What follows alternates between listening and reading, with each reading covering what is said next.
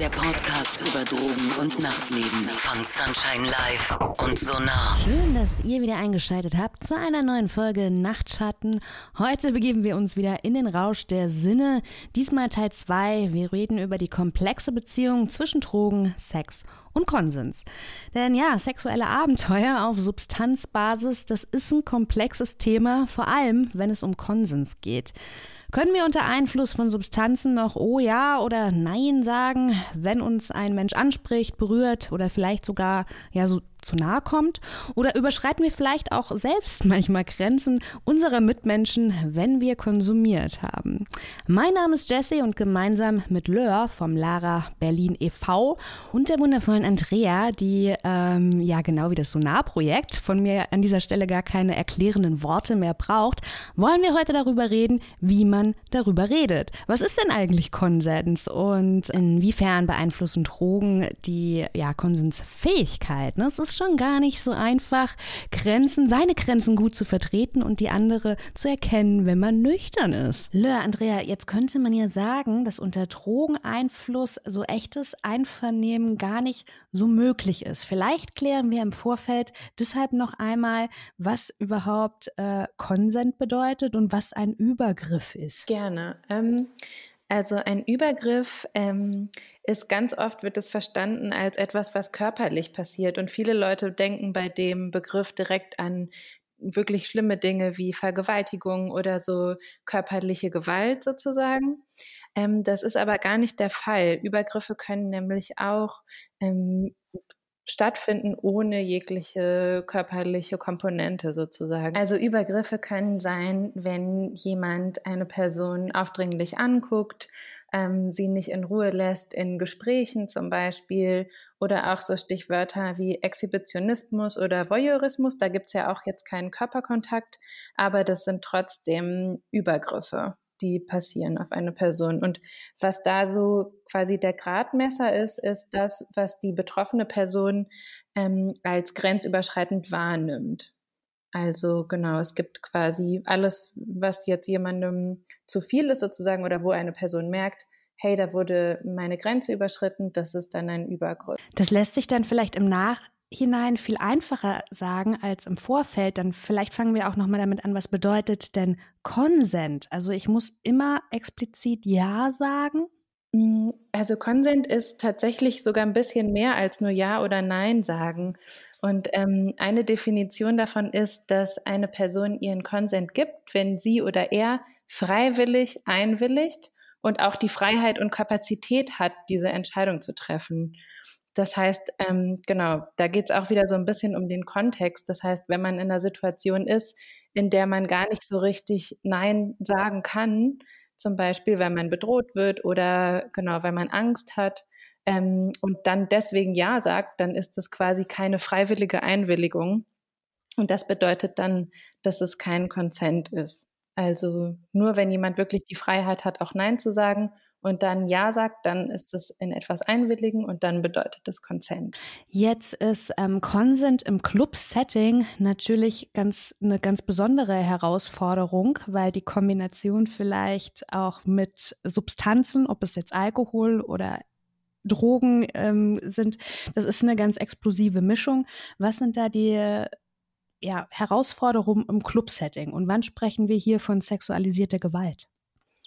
Mhm. Also ich glaube, sexualisierte Gewalt ist tatsächlich in jedem Setting gleich.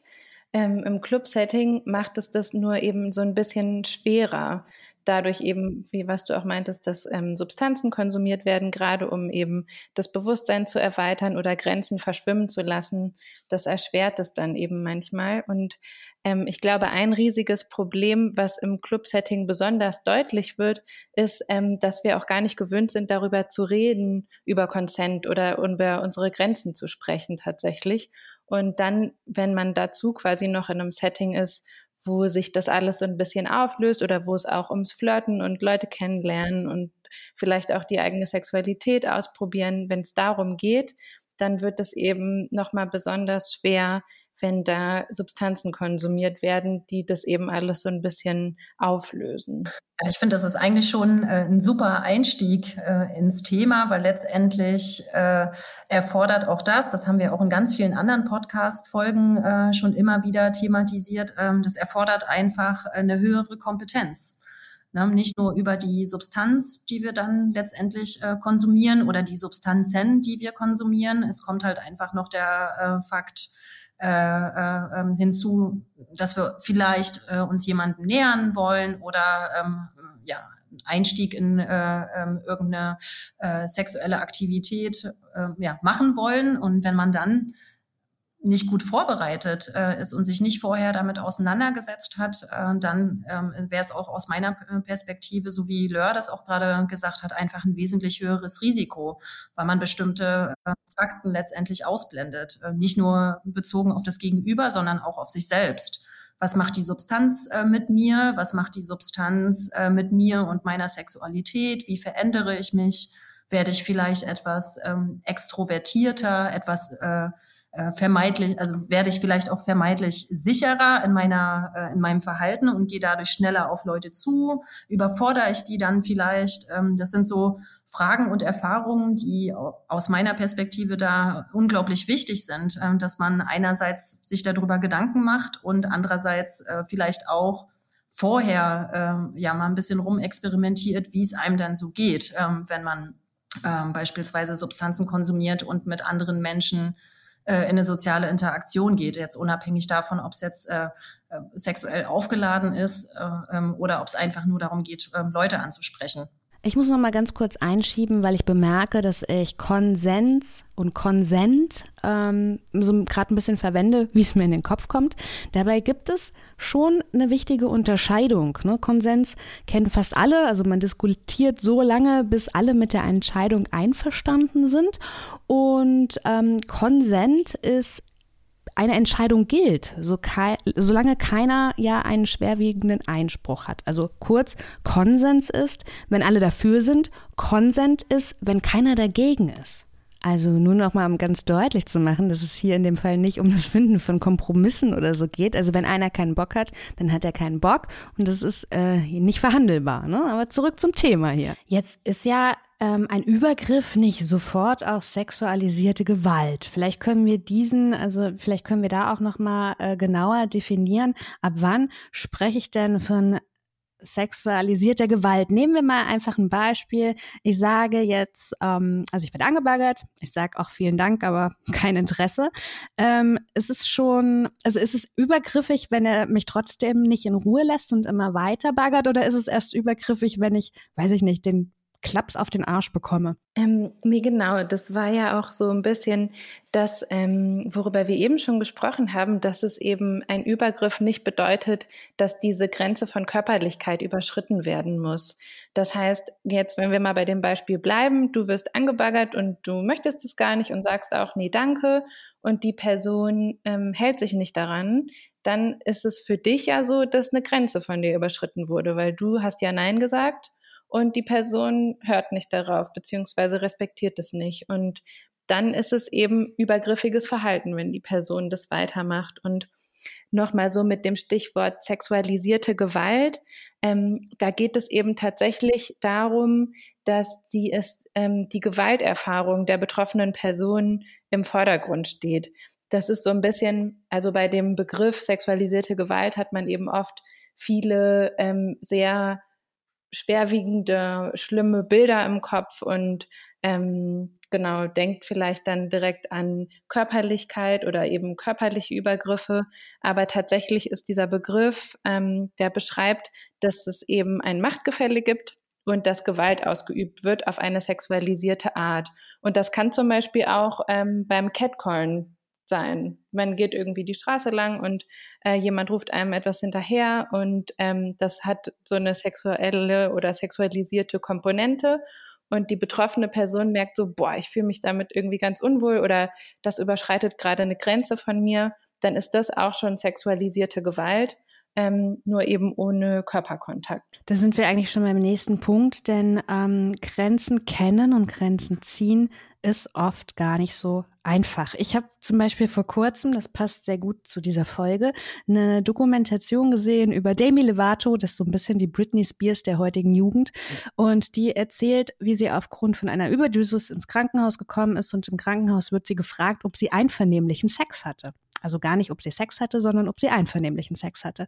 Und dann wie, aufgrund dieser Frage ist ihr eingefallen, dass der Drogendealer dem sie diese Überdosis zu verdanken hatte, ähm, dass der tatsächlich mit ihr geschlafen hatte. Und dann hat sie halt gesagt, okay, sie hat auf keinen Fall Nein gesagt, denn dazu war sie nicht, aber sie hat auch nicht Ja gesagt. Also es war jetzt auch nicht, war jetzt auch nicht so ihr Wunsch.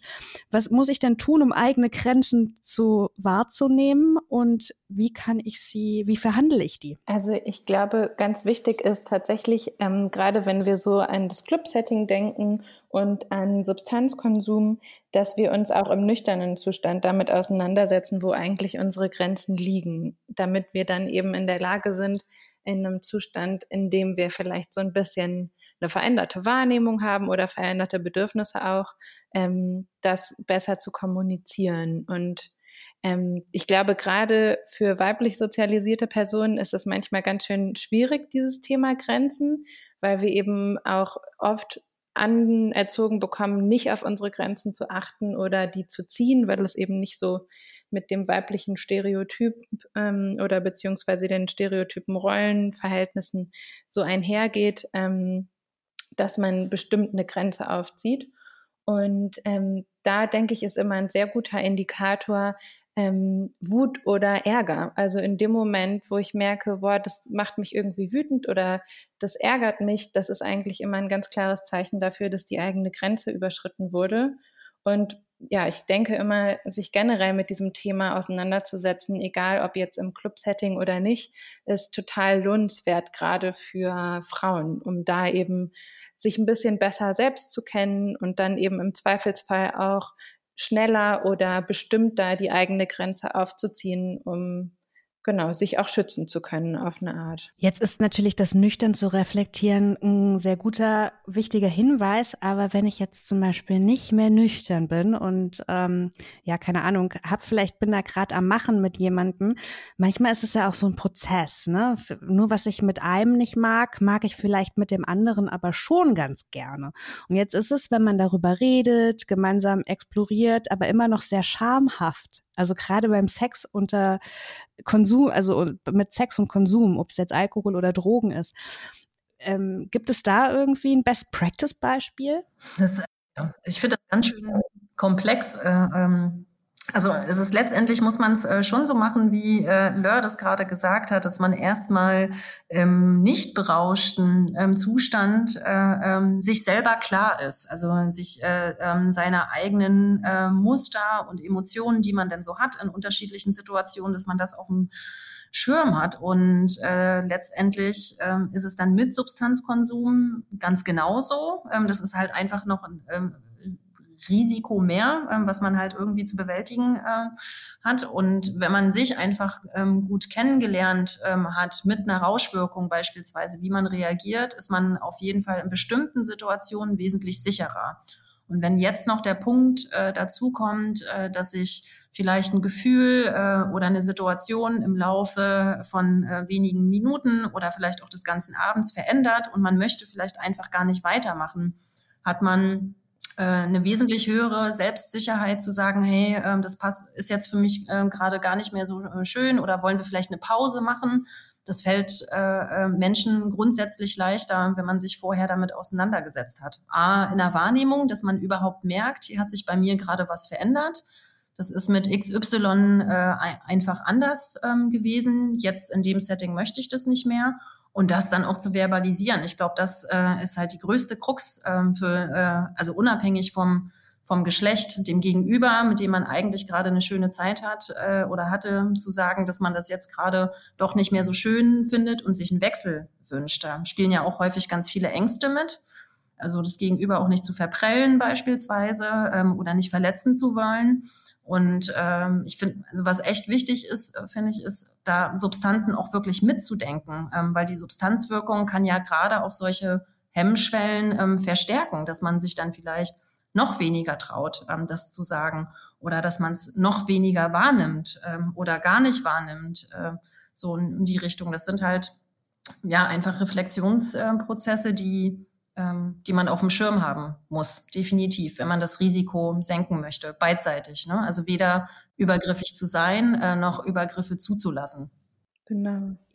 Jetzt hast du schon gesagt, also Drogen senken eventuell die Hemmschwelle oder erhöhen, ähm, ja, weiß ich nicht, vielleicht eine Scham, die schon besteht. Es ist aber auch so, dass Drogen eventuell implementierte Muster oder gesellschaftliche Rollen noch verstärken können. Wir hatten eben schon das Beispiel, dass weiblich sozialisierte Personen weiß ich nicht, vielleicht seltener Nein sagen können oder denken, sie möchten den Wünschen des anderen entsprechen. Auf der anderen Seite geht es Männern vielleicht auch so, dass sie in ihre Rolle gedrückt werden, oder? Auf jeden Fall, das hätte ich vorhin auch als äh, Lör äh, das gesagt hat, noch gerne ähm, ergänzt, weil ich glaube, dass es für viele äh, äh, männlich sozialisierte Personen auch unglaublich schwer ist, sich erstmal zurechtzufinden. Ähm, also es gibt ja so bestimmte Stereotype, ähm, die überhaupt nicht in Ordnung sind, aber trotzdem weiter äh, über Sozialisation und äh, gesellschaftliches Zusammenleben weiter verbreitet werden. Ähm, und ich finde zum Beispiel Catcalls ein super gutes Beispiel. Ich bin mir sicher, dass äh, meine Elterngeneration noch damit groß geworden ist, dass das total in Ordnung ist und völlig normal und es ist ja eigentlich ein Kompliment. Ähm, und äh, jetzt verändert sich ja viel. Ähm, also es war damals natürlich auch schon kein Kompliment, äh, aber die Wahrnehmung dafür, ähm, ja, überhaupt den Raum zu haben, über, über solche Themen nachzudenken, das hat sich einfach in den letzten Jahren verändert. Und ich glaube, für Männer äh, oder männlich sozialisierte Menschen ist es teilweise noch wesentlich schwerer, äh, weil sie zusätzlicher äh, auch noch äh, ja ver verunsichert werden letztlich. Ne? Jetzt auf einmal äh, wird auf äh, gesagt, das und das geht nicht mehr. Ähm, ähm, also man soll sich vorher ein Einverständnis holen. So, für mich ist das alles selbstverständlich, aber ich kann mir schon vorstellen, dass das manche ähm, echt überfordert. Ähm, und Überforderung resultiert ja meistens dann in so einer Abwehrhaltung und ähm, Aggression beispielsweise. Ähm, und was du gerade gesagt hast, auch mit den eintrainierten Mustern, das äh, trifft auf alle zu. Ne? Wir haben ja ähm, in unserer westlichen Welt, sage ich jetzt mal, ich weiß es jetzt, äh, habe mich damit noch nicht beschäftigt, wie es in anderen Kulturen aussieht. Äh, wir haben ja schon äh, eine äh, recht konkrete Vorstellung, wie äh, Sexualität oder so ein sexueller Akt abzulaufen hat. Ähm, das wird uns einerseits über die Pornoindustrie natürlich äh, ganz auf eine ganz schädliche Art äh, beigebracht. Ähm, und dann gibt's ja halt auch so, ein, so eine Art Performance. Ähm, so das äh, äh, so ein bisschen Vorspiel, dann so ein bisschen Penetration und wenn der Mann äh, ähm, letztendlich zum Orga Höhepunkt gekommen ist, äh, zum Orgasmus gekommen ist, äh, dann ist es vorbei. So, das ist ja so äh, ähm, ja der übliche, die übliche Choreografie nenne ich es mal oder die übliche Performance. Ähm, und ähm, bei Substanzen glaube ich ist es schon so, dass diese Rollen ähm, ähm, verstärkt werden können. Also wenn wir jetzt beispielsweise eine Person haben, die etwas selbstunsicherer ist ähm, oder etwas, äh, ja, nicht so ein gutes Selbstvertrauen ähm, hat und dann Kokain äh, beispielsweise ähm, konsumiert. Ähm, das wäre aus meiner Sicht kontraproduktiv, ähm, weil das eine letztendlich eine Substanz ist, die äh, in der Regel etwas hervorbringt, äh, dass man auf eine ganz merkwürdige Art äh, diese Unsicherheit überwindet und häufig auch sehr dominant überwindet. Also dass man ähm, eher so ein narzisstisch arrogantes Selbstvertrauen auf einmal bekommt ähm, und auf die Grenzen von anderen scheißt. Ähm, das ist ja ähm, ein Phänomen, ich glaube, das haben wir alle schon mal erlebt. Ähm, und das muss auf jeden Fall bedacht werden. Ne? Also wie funktioniert die Substanz bei mir? Was löst die emotional aus? Ähm, bringt sie vielleicht irgendwelche Baustellen hervor? Ähm, und daraus können wir eigentlich dann auch schon ableiten, äh, wie das ähm, wäre, wenn man beispielsweise ähm, diese Substanz mit äh, Sex verknüpft. Gerade wenn es ums Verhalten geht, gab es in der Vergangenheit vermehrt ähm, Berichte über ja, G-Konsum und unangemessenes Verhalten im Club. Also es gab sogar eine Dokumentation darüber, die ging um einen DJ, der auf G ja ClubgängerInnen so uncharmant, sage ich jetzt mal, angemacht hat und auch die Grenzen überhaupt nicht gewahrt hat, dass hat ihm im Nachhinein sehr leid getan. Aber jetzt sind natürlich auch Drogenkonsum ist natürlich auch keine Entschuldigung, auf der ich mich ausruhen kann. Worauf muss ich denn achten, wenn ich Drogen nehme und nicht übergriffig werden möchte? Muss ich da jetzt immer einen Freund oder eine Freundin beauftragen, ein Auge auf mich zu haben? Auf keinen Fall.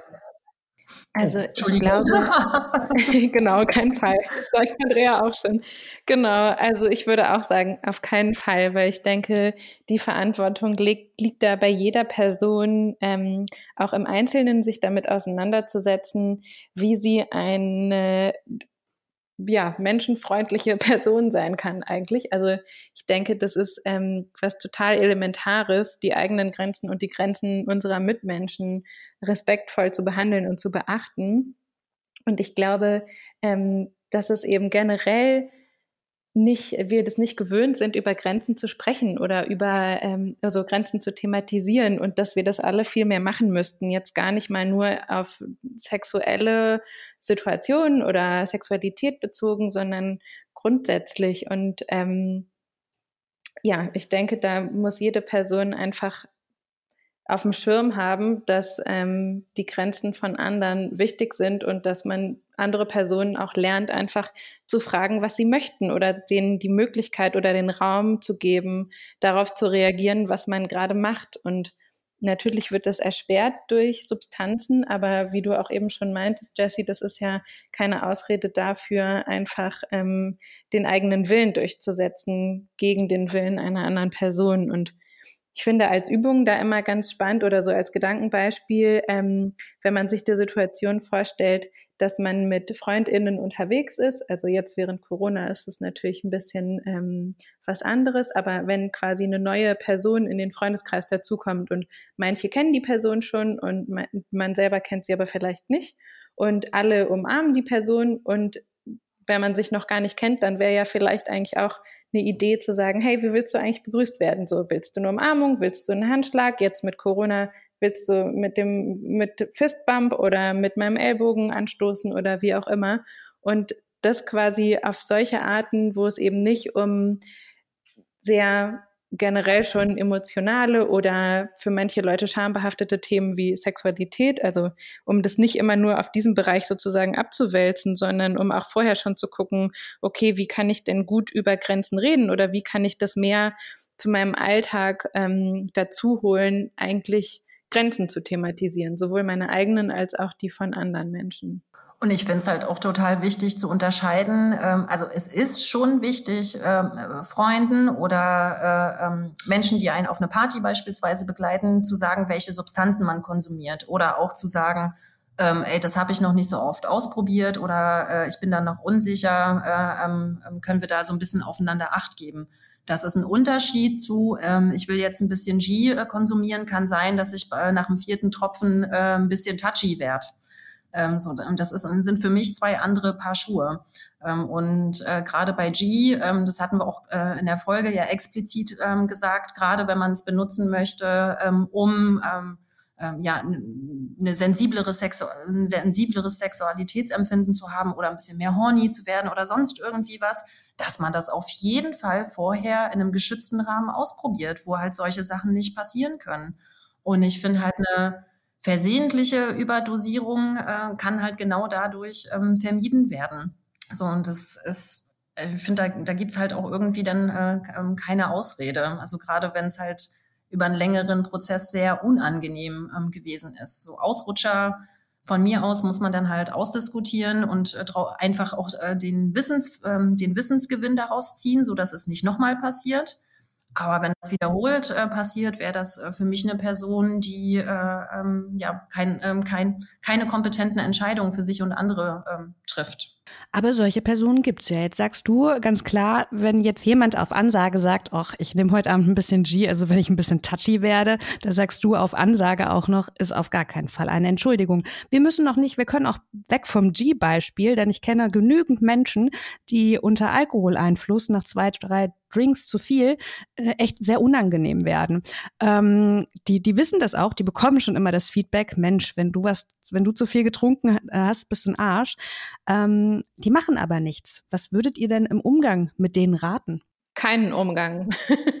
also ich würde einfach da ganz klar gucken, ähm, ist mir das zu viel und gerade eben, wenn es eine wiederholte Geschichte ist, da einfach ganz klar eine Grenze ziehen und ähm, mich aus der Situation entfernen, weil genau, das ist, glaube ich, etwas, wo ich persönlich denke, da habe ich keine Lust drauf, mit Menschen abzuhängen, die unter bestimmten Einflüssen meine Grenze nicht respektieren oder ja, da gar nicht empfänglich für sind.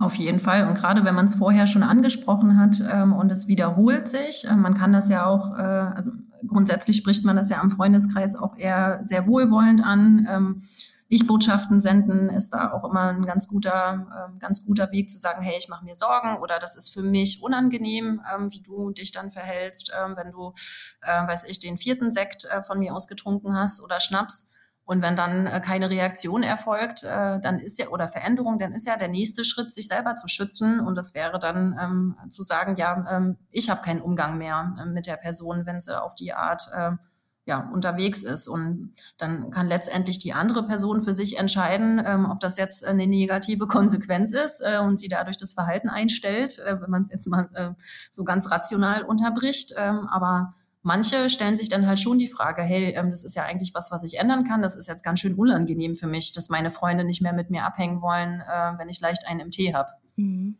Ja, Und weil das, das kann auch schon Veränderungen vorantreiben. Ja, weil sonst kann es ja auch manchmal so der Fall sein, dass eben der Konsum von bestimmten Substanzen und eben ist jetzt egal, ob irgendwie Alkohol oder härtere Dinge, dass das eben auch wie so eine Ausrede ähm, fungieren kann, sozusagen, dass man sagt so, na ja, ich habe, ich war halt drauf oder ich war halt besoffen oder genau, dass sich da das irgendwie wie so ein, ähm, eine Entschuldigung quasi, man sich das zurechtbiegen kann. Dabei geht es ganz klar darum, also wir alle sind ja auch nicht seit gestern in, in diesen Sphären sozusagen unterwegs oder jede Person, die schon mal ein bisschen zu viel getrunken hat, weiß, dass das Dinge sind, die ganz leicht passieren ähm, wenn man Substanzen konsumiert oder wenn man Alkohol trinkt und dann sich darauf so auszuruhen und zu sagen, hey, ah, naja, war doch nicht so, äh, so schlimm, weil und außerdem war ich doch irgendwie drauf oder eben betrunken. Das denke ich immer, das ist so eine ziemlich äh, lame Ausrede für ziemlich blödes Verhalten. Das auf jeden Fall. Le, wie ist denn euer Angebot beim Lara e.V., dass wir jetzt abschließend darüber nochmal mhm. reden? Ähm, wer kommt zu euch und wie gibt ihr ihm Unterstützung? Ähm, zu uns in die Beratungsstelle kommen Frauen ähm, jeglichen Alters, jeglicher Herkunft. Ähm, genau, das ist total egal eigentlich. Ähm, und es kommen eben Frauen zu uns, die ähm, sexualisierte Gewalt erlebt haben. Und das ist ganz unterschiedlich, in welchem Kontext das passiert ist. Ähm, genau, wie wir eben das ja auch schon ein bisschen besprochen haben, sexualisierte Gewalt ist nicht immer nur körperlich und wir beraten die eben und versuchen, ähm, sie zu unterstützen. Und das ist eben immer total individuell. Also beim Lara e.V. liegt der Fokus darauf, dass ähm, die betroffene Frau oder die betroffene Person entscheidet oder festlegen kann, wie sie gerne unterstützt werden möchte. Und wir helfen dann so ein bisschen ähm, oder versuchen eben zu unterstützen, so gut es geht. Was heißt das? Sie kann sich das aussuchen, inwiefern sie unterstützt wäre. Was steht denn da zur Wahl? Ähm, genau, also wir bieten Unterstützung an, entweder übers Telefon oder ähm, quasi direkt vor Ort, jetzt auch unter Corona-Bedingungen, also unter den Sicherheitsbedingungen geht es auch. Ähm, und damit wollte ich auch eigentlich sagen, ich war ein bisschen unglücklich ausgedrückt, äh, dass es darum geht, dass die betroffene Person selber entscheiden kann, ähm, quasi was passiert. Also wenn es darum geht, ein bisschen was zu verarbeiten oder zu gucken, was ist mir da eigentlich passiert und wie kann ich das für mich sortieren, dann machen wir das. Wenn es darum geht, ähm, längerfristige Unterstützung zu bekommen, zum Beispiel in Form von einer Therapie, dann können wir da auch unterstützen, ähm, da eine Therapie zu finden oder auch einen Klinikaufenthalt. Ähm, es gibt unterstützende Gruppen, also Therapiegruppen oder ressourcenorientierte Gruppen, also ganz viele verschiedene Angebote, aber auch zum Beispiel Dinge wie psychosoziale Prozessbegleitung für den Fall, dass eine Frau sich entscheidet, eine Anzeige zu machen bei der Polizei. Das machen wir. Oder auch diese Prozesse insgesamt so zu begleiten und zu gucken, hey, was macht das eigentlich mit dir und wie geht's dir da? Ähm, das bieten wir an. Also genau, ganz viele verschiedene Dinge, die alle in diesen Kontext fallen von sexualisierter Gewalt. Jetzt hast du schon gesagt, dass Frauen zu euch kommen, beziehungsweise weiblich sozialisierte Personen. Wie sieht es denn zum Beispiel mit Männern aus? Ich hatte das Beispiel genannt von dem DJ, der übergriffig wurde auf G und dem es danach total leid tut. Ich glaube, das ist auch ein doofes Gefühl. Also kann ich mir vorstellen, ne? wenn man sich denkt, boah, ich schäme mich, ich möchte jetzt für immer mich unter meiner Bettdecke verstecken. Äh, gibt es da auch Angebote, vielleicht für Männer und vielleicht auch für Frauen, die übergriffig geworden sind? Also ähm, für Männer gibt es jetzt bei Lara bei uns keine Angebote. Ähm, manchmal sind Partner dabei, ähm, die dürfen aber auch nicht mit in unsere Räume kommen, weil das eine männerfreie Zone ist sozusagen. Ähm, und genau, das ist tatsächlich ein riesiges Problem, dass Täter oder TäterInnen, dass da oft nicht der Fokus drauf liegt, was auch ja verständlich ist, weil in erster Linie, finde ich, sollte es auch um die Betroffenen gehen. Aber statistisch gesehen sind tatsächlich ähm, TäterInnen auch selber betroffen, oft zum Beispiel in der Kindheit oder so, die das dann anders ausagieren, was überhaupt nicht ähm, Menschen, die übergriffig werden, in Schutz nehmen soll. Aber genau, das ist tatsächlich ein großes Versorgungsproblem, dass Leute, die selber übergriffig geworden sind und das gerne verarbeiten möchten und verändern möchten, dass es da noch gar nicht so äh, gut etablierte Hilfsangebote gibt tatsächlich. Das finde ich auch. Und äh, ich glaube, was man ergänzend noch dazu sagen äh, kann, was mir so in den letzten Monaten bei so Aufklärungsprozessen, beispielsweise in äh, Crews, ähm, wo es Übergriffe gegeben hat auf Partys oder innerhalb der Crew, ähm, was da auffällig war, dass es ähm, gerade wenn es äh, TäterInnen sind, ähm, wo es wirklich nicht äh, die Intention gewesen ist, äh, äh, jemandens Grenze zu überschreiten oder übergriffig zu sein, ähm, ähm, dass da häufig eine Unterstützung halt fehlt, wie, wie man den Prozess gut gestalten ähm, kann, halt für alle Beteiligten.